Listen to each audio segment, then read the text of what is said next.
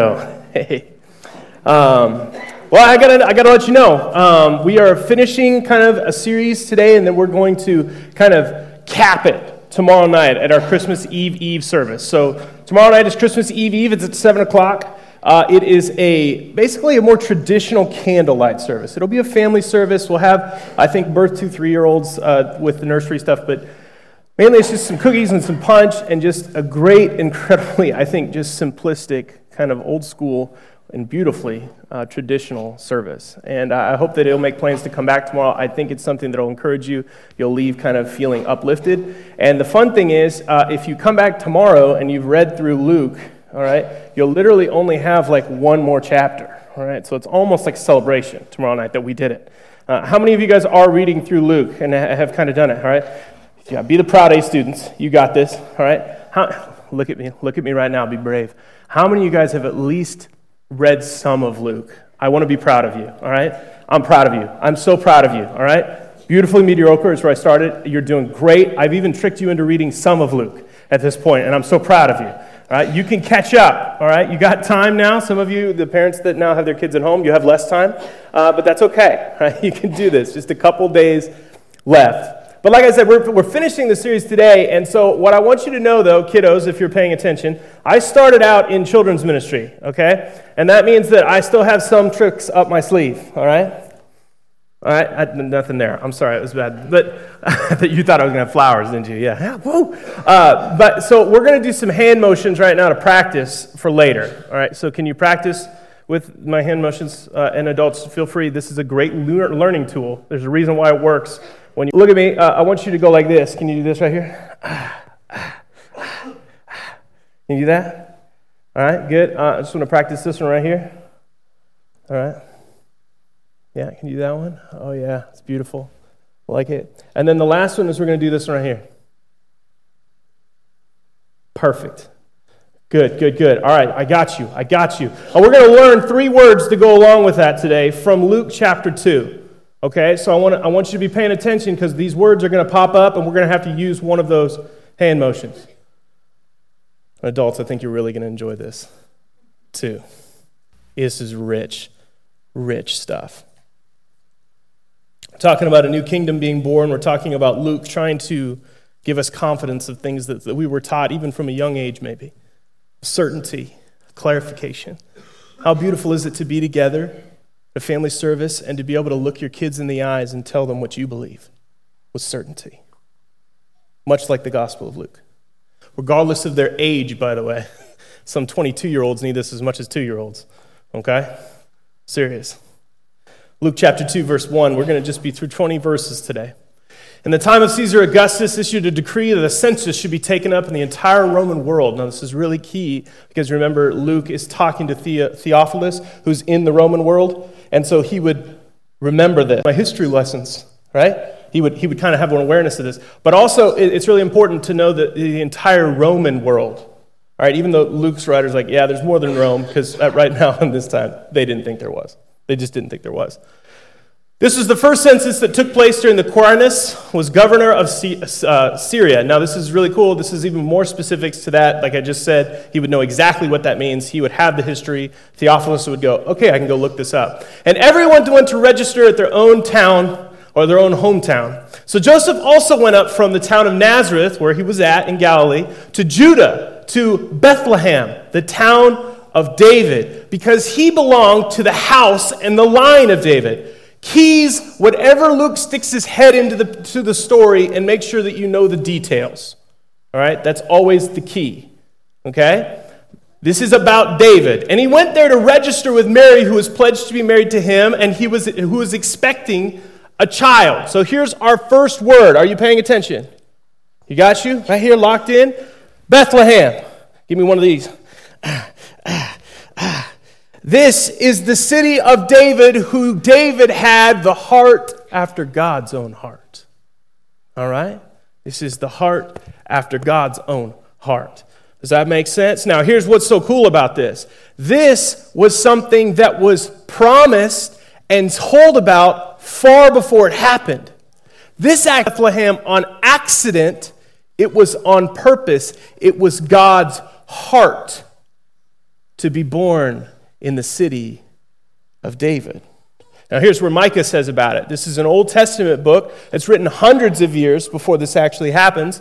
And this is what it says in chapter 5. But you, Bethlehem, Ephrathani, no, Ephrathani, Ephratha, Ephratha, woo, sound it out, phonics works. This just means, this just means the land of David. That's just literally what that translates as. Kind of like, hey, just so you're reminded of Bethlehem, the land of David. Though you are small among the clans of Judah, and out of you will come from me one who will be the ruler over Israel, whose origins are from old and from ancient times.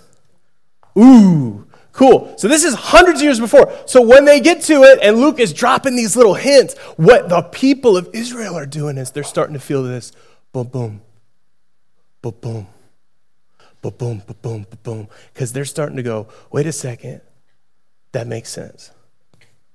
That's starting to click. Now, that's just the first word. The second word, we got to go to verses 6 and 7. 6 says this While they were there, the time came for a baby to be born. Ooh, a baby, you say.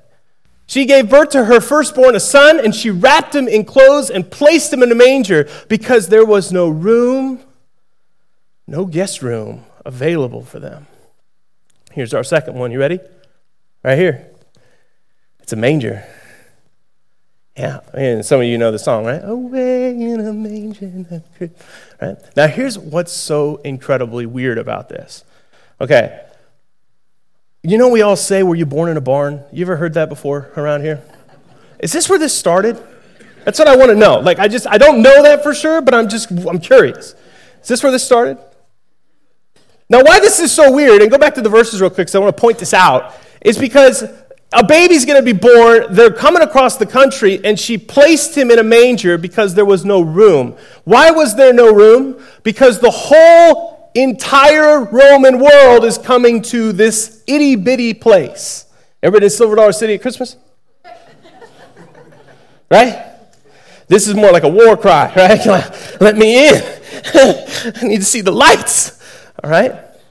But there's some other stuff going on. Joseph and Mary are betrothed to be together, which means they're going to get married, but they're not yet. Maybe there's a little bit of judging going on. Maybe word has spread. This is where Dave, this is where Joseph's from. So when he shows back up, maybe the family that's there has already told the rumors. Maybe they're showing up and there's a, there's a little bitty room, you know, like a Harry Potter closet in there, but they're not giving it to him. No way. And it's not like Mary can hide it at this point. She is pregnant, you know? And she's probably glowing because she got the Holy Spirit in her on top of that pregnancy glow. And they're in the heart of Bethlehem, but she's got to put him in a manger. Disgrace and shame, and there's no place for Jesus.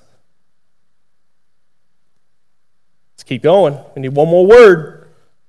Verses 8 through 20 is a little longer. You got to pay attention, though. It's a cool story. Verse 8. And there were shepherds living out in the fields nearby, keeping watch over their flocks. And an angel of the Lord appeared to them, and the glory of the Lord shone around them, and they were terrified. I don't know which one of y'all haven't been out in your field late at night when the moon's not shining and it is pitch dark, and then all of a sudden, like it could be a possum, it could be a squirrel, it could be your four year old son just creeping up on you in the middle of the night, but you just freak out, right? Now, if it's a massive group of people suddenly shining in the sky, I don't think you're having any other reaction than you run, right? Run, terrified, terrified. My son did that the other night. I'm downstairs by myself, four year old, an hour after he's been asleep. He was this close to my face before I knew he was there. Terrified. Terrified. About got knocked out. But the angel said, and we've said this from the very beginning, every time Luke talks about an angel coming or God showing up, the first words out of their mouth do not be afraid. Don't be afraid.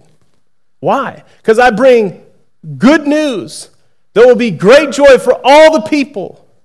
Today in the town of Bethlehem, today in the town of David. A Savior has been born to you. He is the Messiah, the Lord. And this will be a sign to you.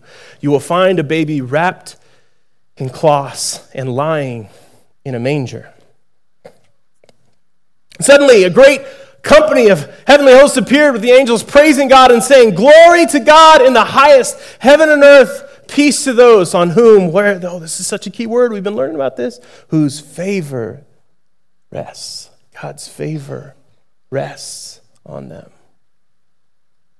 And when the angels had left and they had gone into heaven, the shepherds said to one another, Let's go to Bethlehem and see this thing that has happened, which the Lord has, been, has told us about. So they hurried off and found Mary and Joseph and the baby who was lying they had seen.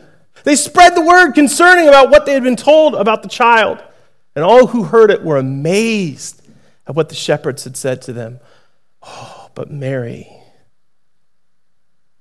but Mary treasured all these things and pondered them in her heart. The shepherds returned, glorifying and praising God all for all the things that he had, had they had heard and seen, which was just as they had been told. So here's our third word. You ready? We're gonna, we're gonna pick out some shepherds. We're gonna pick out some shepherds because that's our third word. They are off in the hills. We can see them in the distance. We gotta get them. Pick them out. You pick them out? You see one? Find one. Did you get it? Did you get one? You get one? Why shepherds? There's some keys to this that I think will just blow your mind. Shepherds, I know we've probably been taught this if you've been around the church for very long, but shepherds, uh, they're not real cool dudes in, in the culture. They're, they're not guys that you want to be like. In fact, when I was studying this, one of the words that, that kept me was like, they're like the garbage men of the town. Like, and I, that's not a knock on garbage men, all right? Some of you are like, what? Garbage I, I get it, I get it. I'm just saying they're a little smelly. And they're dealing with some things that only do a couple things good, and they're just following them around, these sheep. And even in the culture that they're in, the world they're in, this Jewish world, they're, they're seen and they're described as this way as unclean like your hands after waffles. You know what I'm saying? Just sticky, a mess. Nobody wants to mess with you. And they're kind of told to stay away.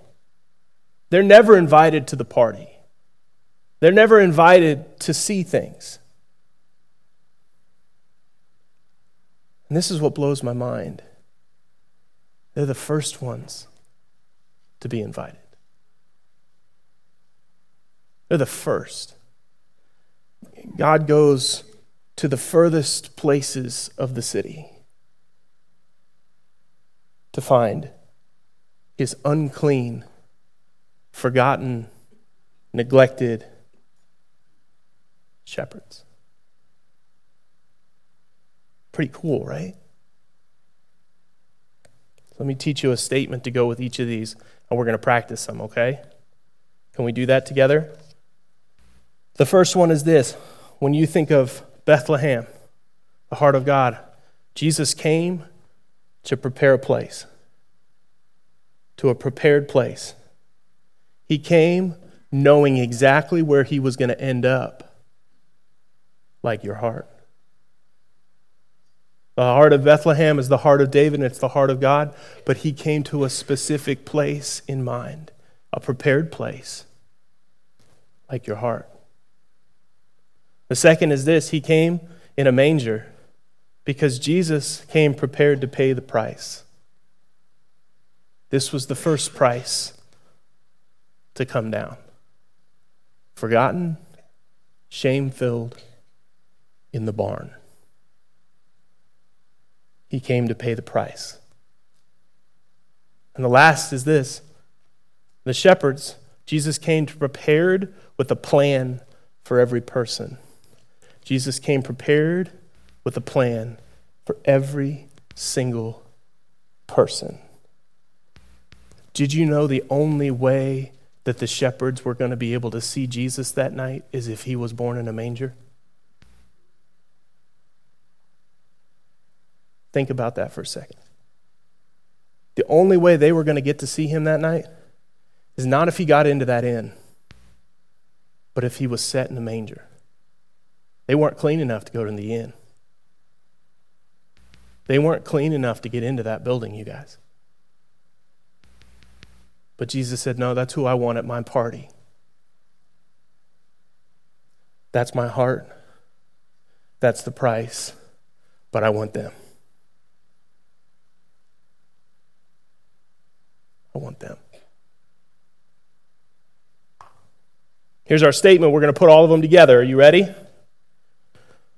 Jesus came on purpose with a pan, a plan to pay the price for you. All right, you ready? Jesus came on purpose with a plan to pay the price for you and you and you and you and you.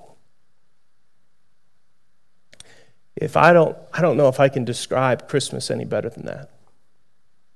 I, I don't know if I could tell you that Luke 2 says much more than you are highly favored, that God loves you and He is desperate enough and His heart beats enough for you to lie in a trough of shame and brokenness and hurt so that every single one of you could know it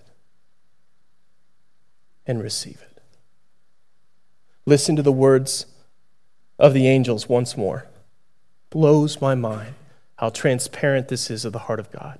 Do not be afraid. I bring you not just okay news, but good news that will cause great joy for who? All people, not just you, all people.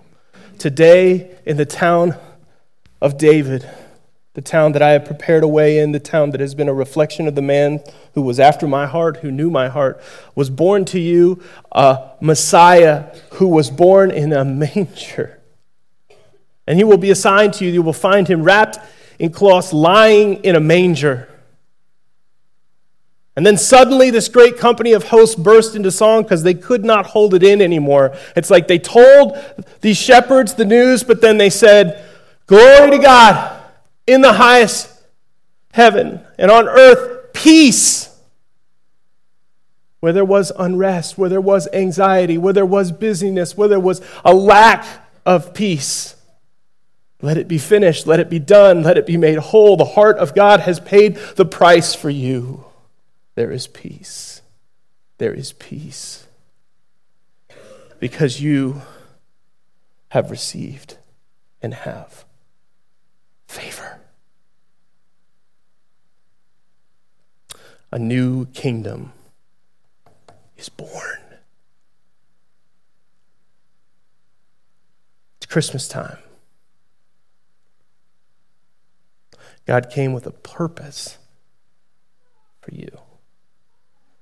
In the city of David, the city of Bethlehem, a Savior is born. There was no room for him, so he came with shame and in brokenness, but exactly where he needed to be so that each of us could get to him. Merry Christmas.